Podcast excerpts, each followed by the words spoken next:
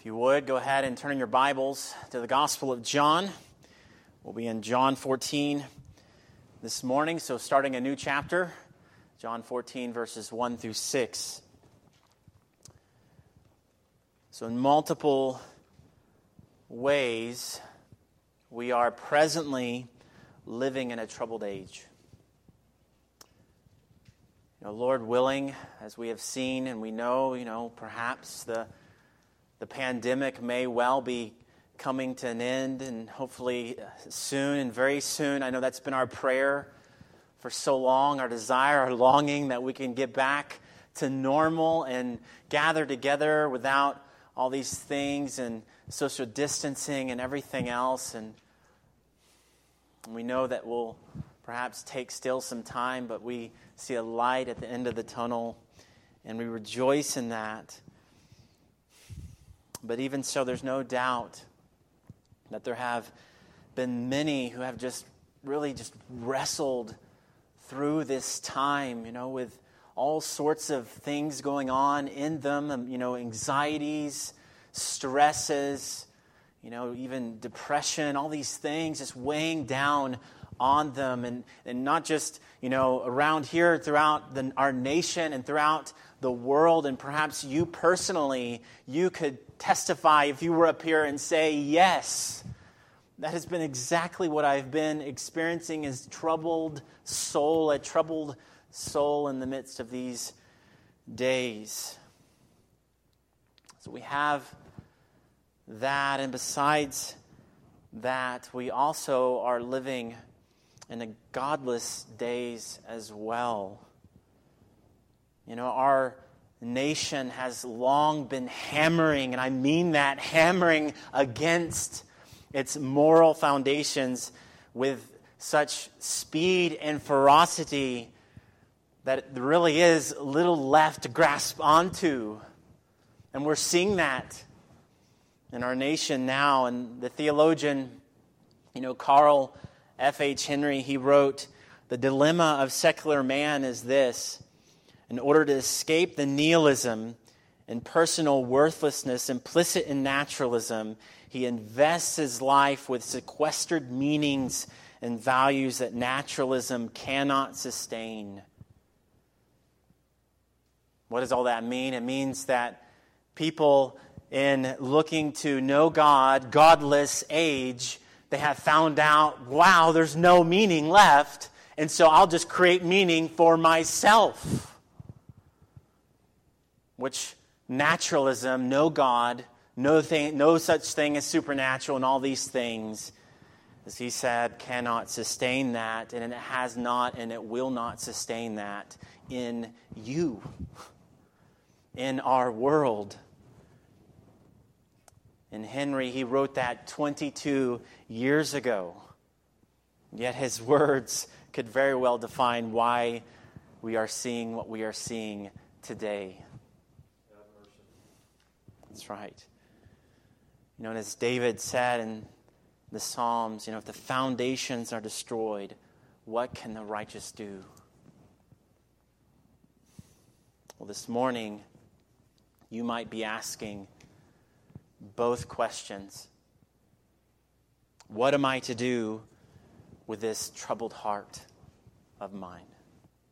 And maybe it's not troubled right now, but it will be. You're going to encounter trouble in this world. And so it will be. And then what am I to do in the midst of a troubled, increasingly godless age? And so those two questions will here then we turn to our passage this morning in John's gospel where we find indeed help for troubled hearts and hope for this day and for countless days to come. Amen. And every day, even after. So we'll begin there in chapter 14, verse 1. Jesus says, Let not your hearts be troubled. Believe in God, believe also in me. In my Father's house are many rooms. If it were not so, would I have told you that I go to prepare a place for you? And if I go and prepare a place for you, I will come again and will take you to myself, that where I am, you may be also. And you know the way to where I am going. And Thomas said to him, Lord, we do not know where you are going. How can we know the way? And Jesus said to him, I am the way and the truth and the life. Amen. No one comes to the Father except through me. Amen. So here we have, of course, a passage that you are very likely familiar with. You know, you perhaps, you know, have thought of this passage often. You know, you know it, you doubly know it, and perhaps triply know it. You know, one you can quote from heart, at least John 14, 6 for certain. And so you know these, these verses, and, and there is indeed great help for us from these verses in our troubled days. For both of those questions set before us this morning, and they bring this, you know, cool water to dry lips. And so may they be that this morning to you. And so it is then that we see in verses 1 through 4 here comfort for troubled hearts. Comfort for troubled hearts. And so the verse, it opens with Jesus telling his disciples, you know, let not your heart hearts be troubled. And the implication being then what? Their hearts were troubled. you know, not very profound there, but it's true. Yes, that means that very likely, you know, their hearts were indeed troubled, and I will tell, I'll show you why that was. And so, why might the disciples here, why might their hearts have been troubled? Because they were. Well, if you just look up just a bit there in your Bibles at the end of chapter 13, we saw it last week. We see Jesus, he told Peter that he would deny him three times.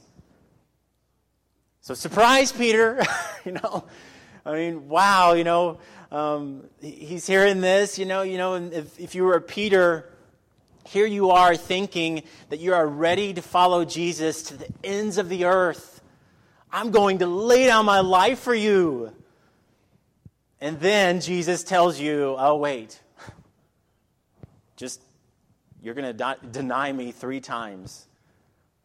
Wow, you know, like, that's not the way I would think that I would have be like, you know? I mean, just think of yourself. I mean, if you were told that, like, really? That's that's the kind of person I am, the kind of person that would deny Jesus three times?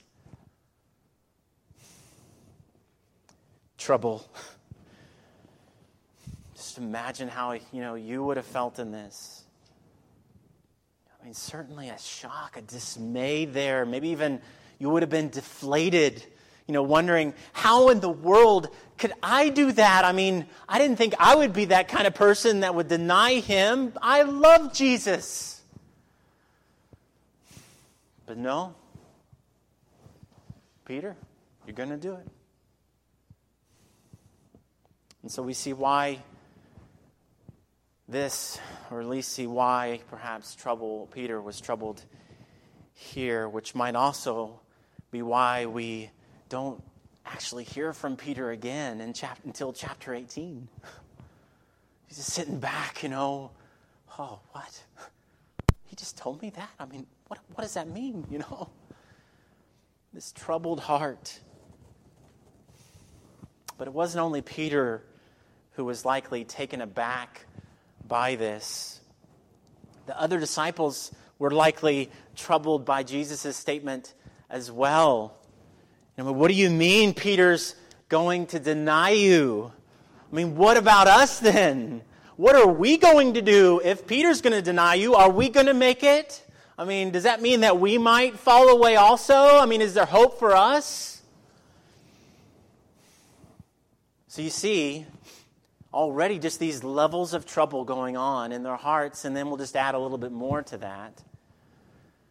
Not so long ago, they found out that one of them would betray Jesus as well, and they still don't know who it is.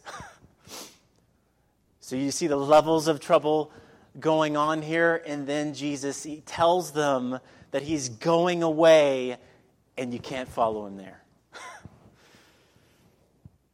so it seems like right now, with everything that Jesus is telling them, that a lot of crazy stuff is getting ready to happen, and Jesus is leaving. Now, of course, you know, they don't fully understand or grasp everything that's going to happen and all that this means, but you can see how all this would just add trouble upon trouble to their hearts. And so it makes total sense that Jesus would say what he says here in verse 1. And so, even in the midst of their trouble, he encourages them. He comes alongside them and he comforts them and he comforts them with this remedy faith. Faith. He tells them simply believe in God, believe also in me. So, in other words, he's, he's saying, let, let all of your faith be in God and let all of your faith be in me, be in Jesus. And there's no contradiction in saying that. In believing God, they will and they are right to believe Jesus. And in believing Jesus, they are believing God. And so, notice here where rest is found for us. It is not found in unbelief that very thing today, in the midst of a pandemic, in the midst of this godless age, some are throwing off faith. The very thing that is the answer, the troubled aren't going to it to find relief. And perhaps that's you this morning. You know, you just, you just haven't been looking to faith. Maybe you, you have been reading your Bible, but there's not really a faith there. It's just you know, I don't really know if he's going to do what he says he's going to do. You know, in, in, the background there really is just unbelief, not faith. You know, for a number of years, you know, I went, you know, I went through, of course, you know, like, well, not all of you, but many of you, um, you know, went through middle school and high school and went through college and, and I even went through seminary and, you know, throughout this time, I just had this kind of drained feeling, kind of a drainedness of energy. And I just thought that was, you know, part of life, you know, kind of like, you know, if you, if you maybe you don't have 2020 vision, you know, when you first find out that you can't see as clearly, you know, as everyone else can, you know, like, can you see that board over there? You know, and then you finally get glasses on and it's like, whoa, you know, you're right, I didn't see everything, you know, that was there.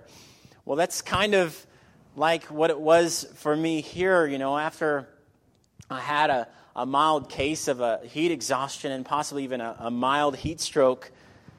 I found out that my problem wasn't just like a lack of energy. I wasn't, it's, it's a simple kind of solution, but it was this I wasn't drinking enough water.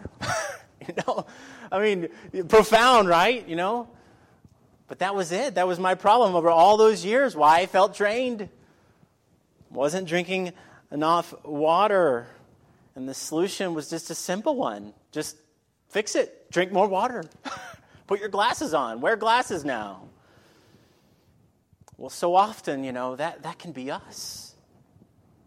You know, we just we just think that that unbelief in us is just normal. Or perhaps maybe you're here and you don't know Christ. Perhaps that spiritual deadness in yourself is just normal. We just think that our troubled hearts are just kind of par for the course. You just kind of resolve to yourself, you know, I've tried everything. I've, I've battled through many storms of emotions and trial after trial, troubled thing after troubled thing, and I have found no remedy. It just must be normal. And yet, so often, just like glasses and just like drinking water for me, the, the remedy is right there before us. And not in unbelief. That's what you're going to hear from our age is unbelief. And it's not in godliness, godlessness, but it's in faith. In faith and believing. Believe in God. Believe also in me, is what Christ says to you sitting there in your pew or at home or wherever you are. Believe in God. Believe also in me, comma, your name. And so it's so obvious, or maybe it's not so obvious, that we just kind of pass it by. Well, the prophet, you know, Jeremiah, he declares of Israel in Jeremiah 2 12 through 13, he says, Be appalled, O heavens, at this.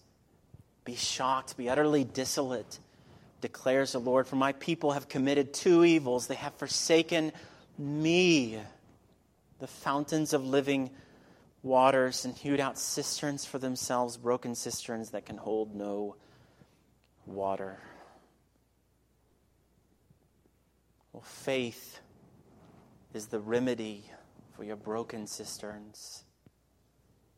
You're wondering why you've been leaking everywhere, you know. Faith. And Jesus, He sets before the disciples and before us the remedy. He sets before us this remedy believe, wholly trust in me, wholly believe all that I say, wholly not lean on yourself, but wholly lean on me. I can handle it. You cannot handle it. You were not created to handle it. I made you, required you to have had to lean on me since Adam and Eve. And they fall, and we said, no more. I can do it myself. you know? Faith plain, especially if you've grown up in the church. It's plain, but it's needed. You need that. So faith is the remedy. That is the remedy. But Jesus, he goes on here and he explains this a bit more. And he explains that there is room for you. There's room for you. And he, he tells his disciples here of the Father's house, his father's house. So you may be, you know, familiar here with the King James translation, you know, of this passage, which it says, you know, in my father's house are many mansions, you know. And, you know, I, the King James Version is a, a beautiful translation. You know, um, I've just been amazed at how incredibly, how much work they put into every word of the King James. So, no disrespect to the King James, but this, this isn't quite what this verse is getting at. The word here for mansions, it's talking less about, you know, a house or mansions as the King James has it, and more about a dwelling place. And so Jesus he isn't saying here that we need to go looking for a, a house or room number in heaven. You know, so when if, if you know Christ, you won't, you won't have someone when, you when you go there tell you, Welcome to heaven. Your room is right this way. It was prepared for you. we think you'll like the accommodations just fine. They're the best in all of creation. Follow me this way. You won't have that. Because Jesus isn't saying that.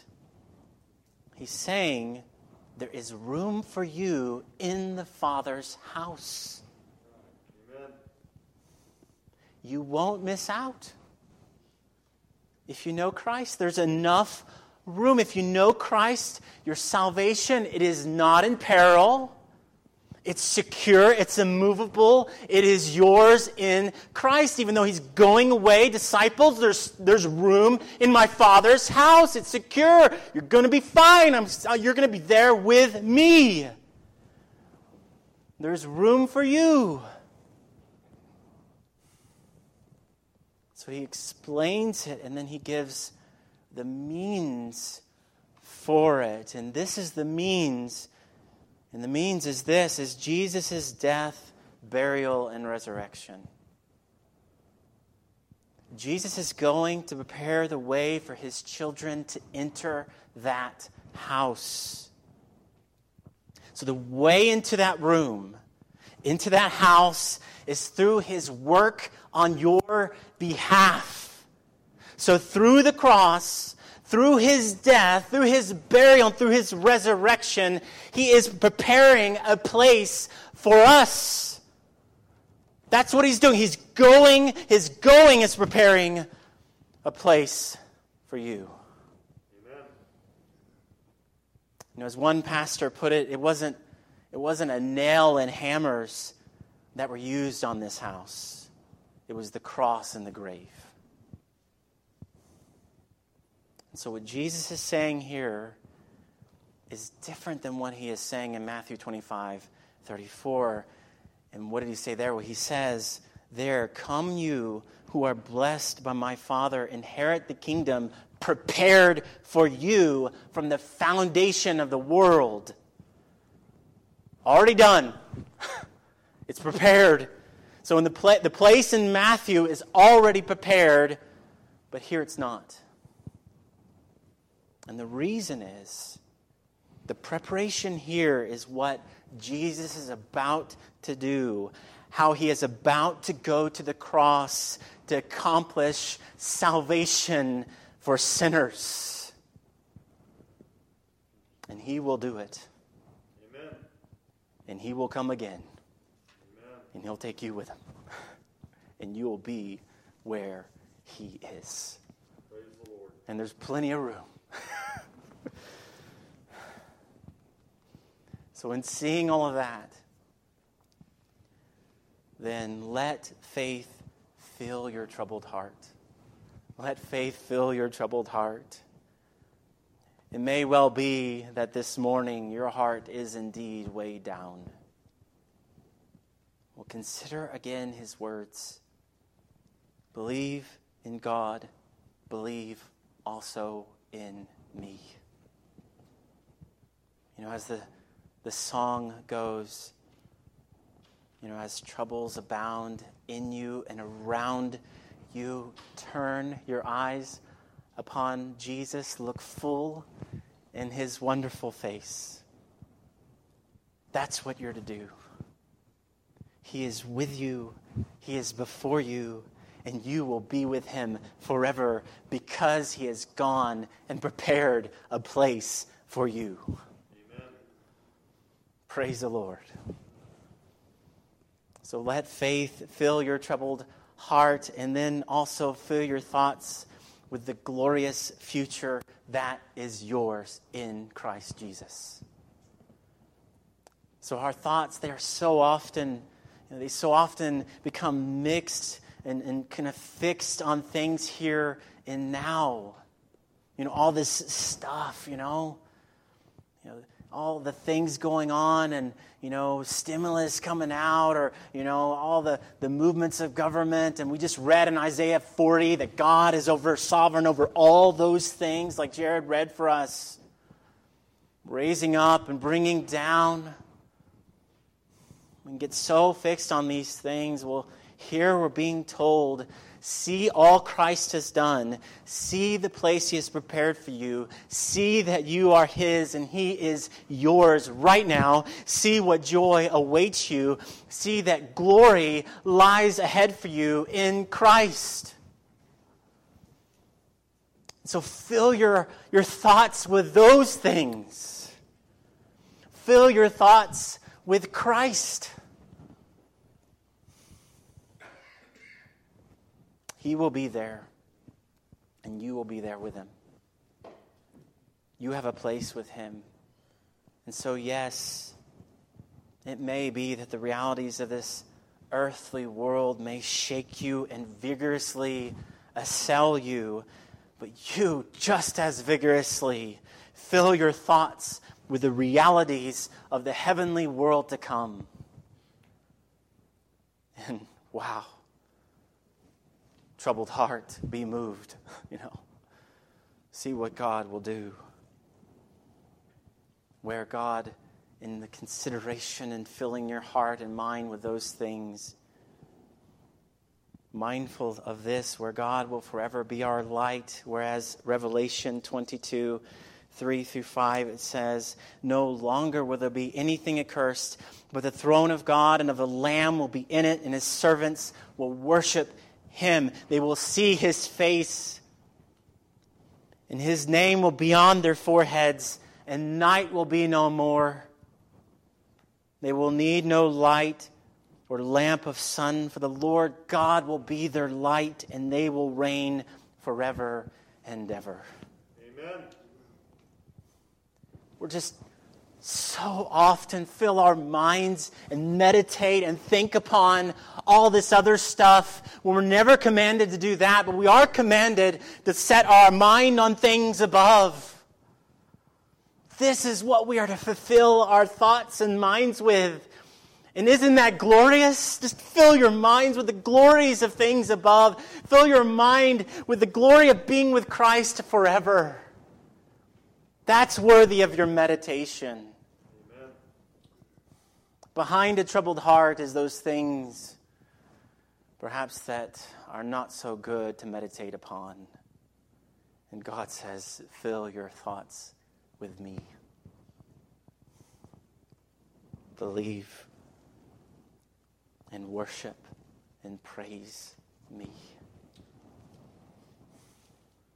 So, following his words there in verses 1 through 4, we are spurred on fur- further with verses 5 through 6 to the certainty of this way he prepares for us.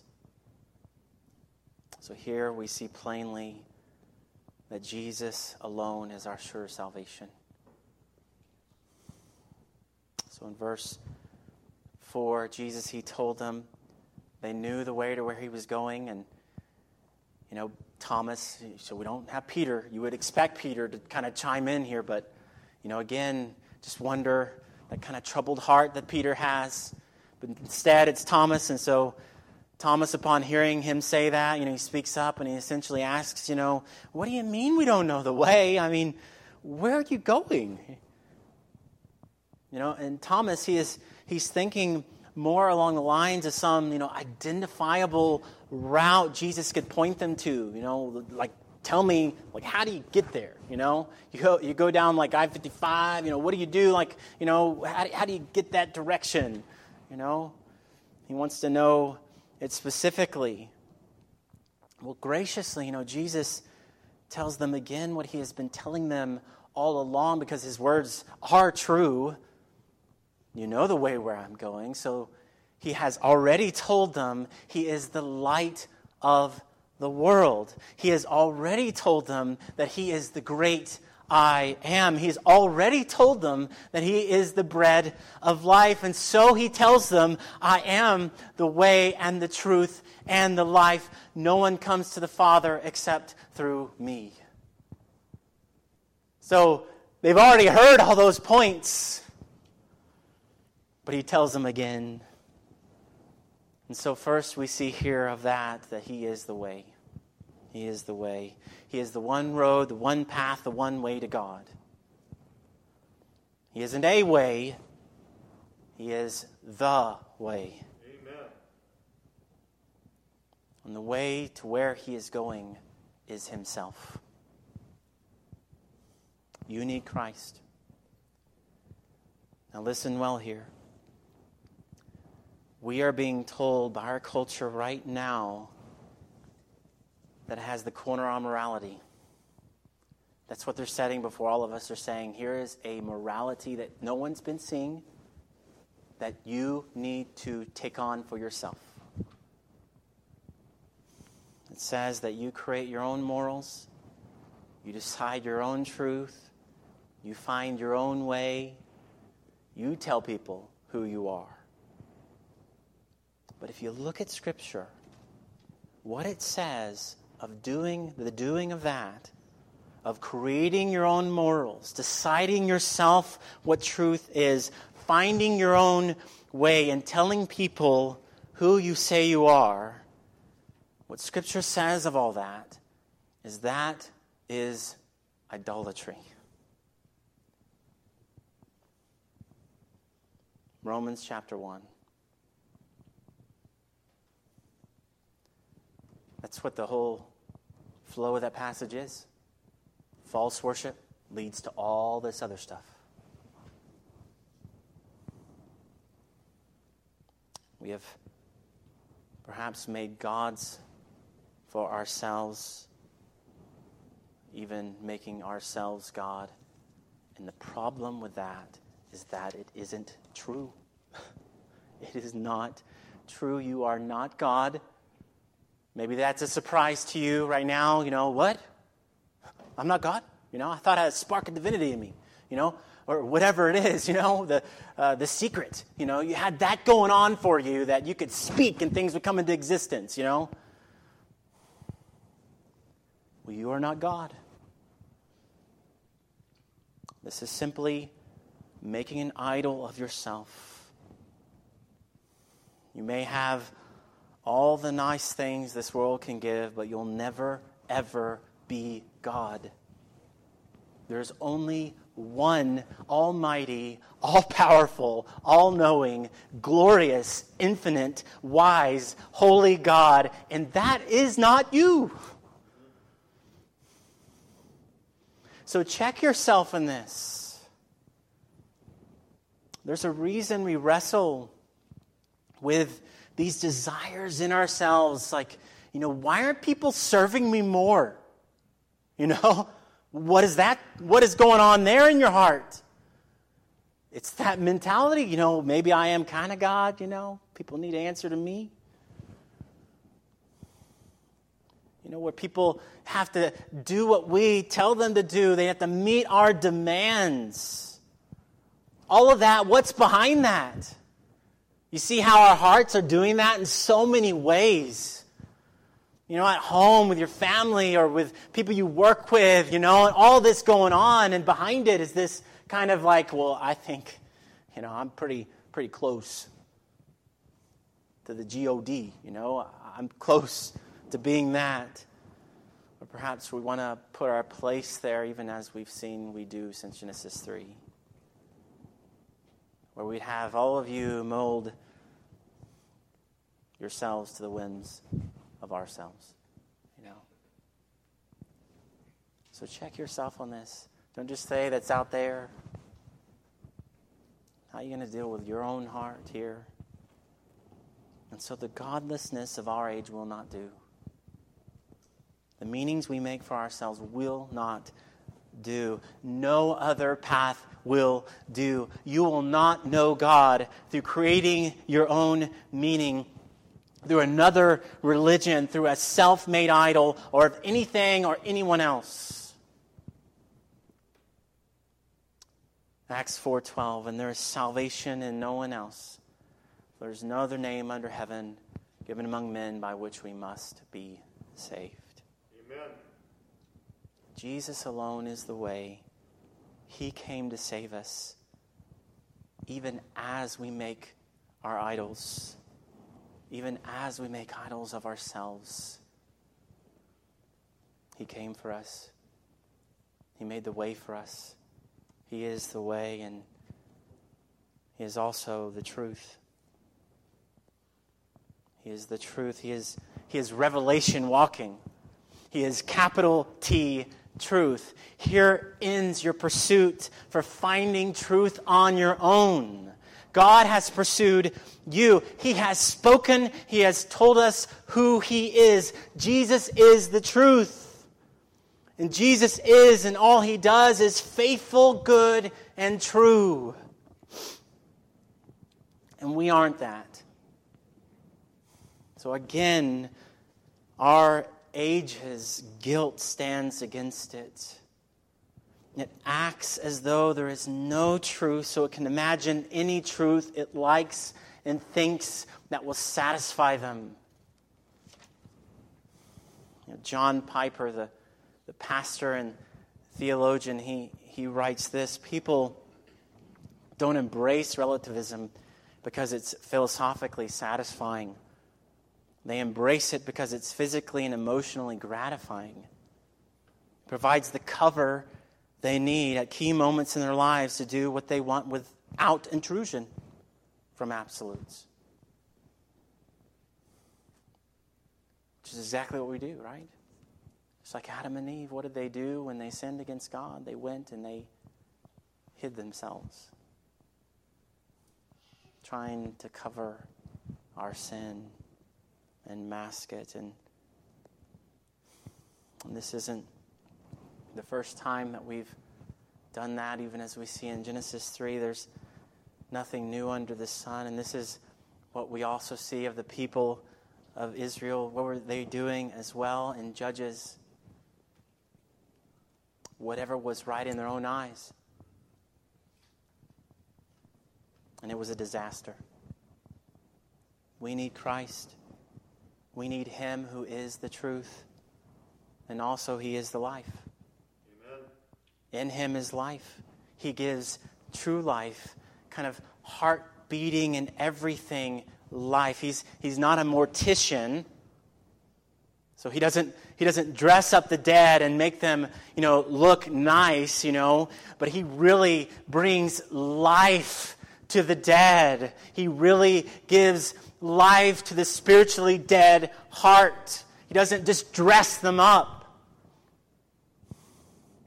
So, so it is then that John, he began the gospel saying this in John 1 In the beginning was the Word, and the Word was with God, and the Word was God. He was in the beginning with God. All things are made through him. And without him was not anything made that was made. In him was life, and the life was the light of men.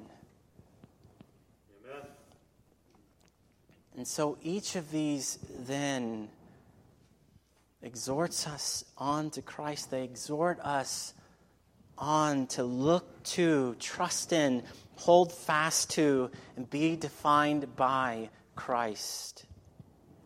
He is the way, the truth, and the life. He's not trying to fool you. When you die, he won't, he won't come to you and tell you, ah, boy, I got you good. You know, you thought I was, I was saying I was the only way? Wow, you really did not understand John 14, 6. You know, I'm just one of the ways, not the way. You do you, you find your own way. He's not going to do that.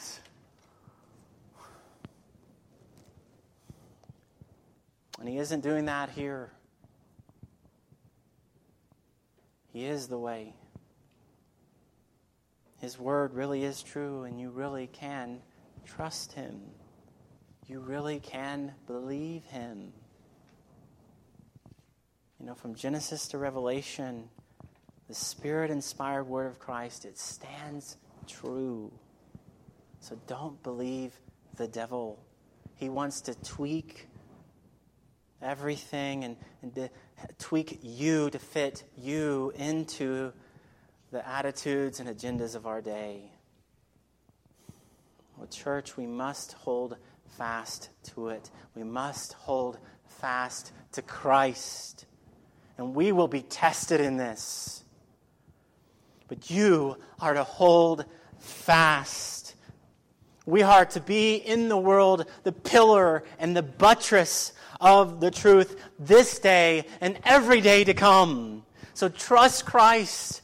Believe Him. He is not just your way, your truth, and your life. He is the, the, the. This means your life is to be defined by Him. You know, Winston Churchill, he once said, Men occasionally stumble over the truth, but most of them just kind of pick themselves up and hurry off as if nothing had happened. Well, that's not to be us. That's not to be us. The truth Jesus, He will change everything about you. He will change the way you think, the way you feel, the way you live your life, the way you raise your family, the way you work at your job, the way you get your groceries, the way you go to the restaurant, the way you walk down the road. He'll change everything about you. And he, it takes you out of the driver's seat and it cries, when you come to him and you cries out before God, I need you. You made me in your image, but I broke it. You made me for your glory, but I sought it for myself. You sought us, but I did not seek you. God, you are God. You reign. You're sovereign. You have the final word. I was lost, but now I'm found. I was blind, but now I see. I was dead, but now alive. Glory to God in the highest. Amen. Really believing Jesus changes you. It changes your life, it changes everything. So, taking up these verses, believe them, grow in your faith in Christ. Turn. Perhaps you don't, you don't know Christ this morning. He's calling you to turn to, to Him by faith, and He will save you this morning. To believe Him and believe that He died on the cross for you and your sins and your debts. And He'll make you right with God. And so, we are to be changed. And so, in this troubled age, in the midst of these godless times, believe, be comforted, and know that Jesus is the way, the truth, and the life. Let's pray.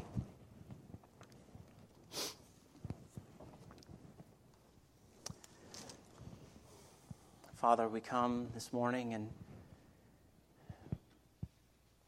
we are indeed living in troubled days, in a troubled age, and we just come, and I pray each one of us, even now, would do this, and we just come and and rest ourselves in you and just come honestly before you, letting you examine our hearts according to your word. That if we have not believed, perhaps we've doubted, that we would confess that to you. We'd be honest to you. You know it already. Help us, Lord to believe and grow our faith and help our unbelief. And if there's any here, perhaps, who indeed, you know, all of us here struggle with, you know, seeking our own way, perhaps, you know, making gods of ourselves, idolatry. Help us confess that this morning. Help us lay down our idols, even casting them away and crushing them in our hearts and giving every place in our heart to Christ. I pray for anyone here who's just troubled in general. Pray they would take heed to these things that we've seen in your word this morning. That Christ can do as he says, that they would trust him and believe and have faith. That you would be with us, Lord, as we need to, to look to you in this godless age, that we would live for the God who is God and Jesus, who is indeed the way, the truth, and the life. So help us, Father. Grant us courage in our day and boldness to declare your name and to live for Christ because we truly believe these things. And I pray for anyone who doesn't know you this morning that now they would see life is found in Christ. And may they turn to Him even now. And so we look to you and we pray you give us grace to respond as we sing. May we indeed turn our eyes to Jesus. Amen.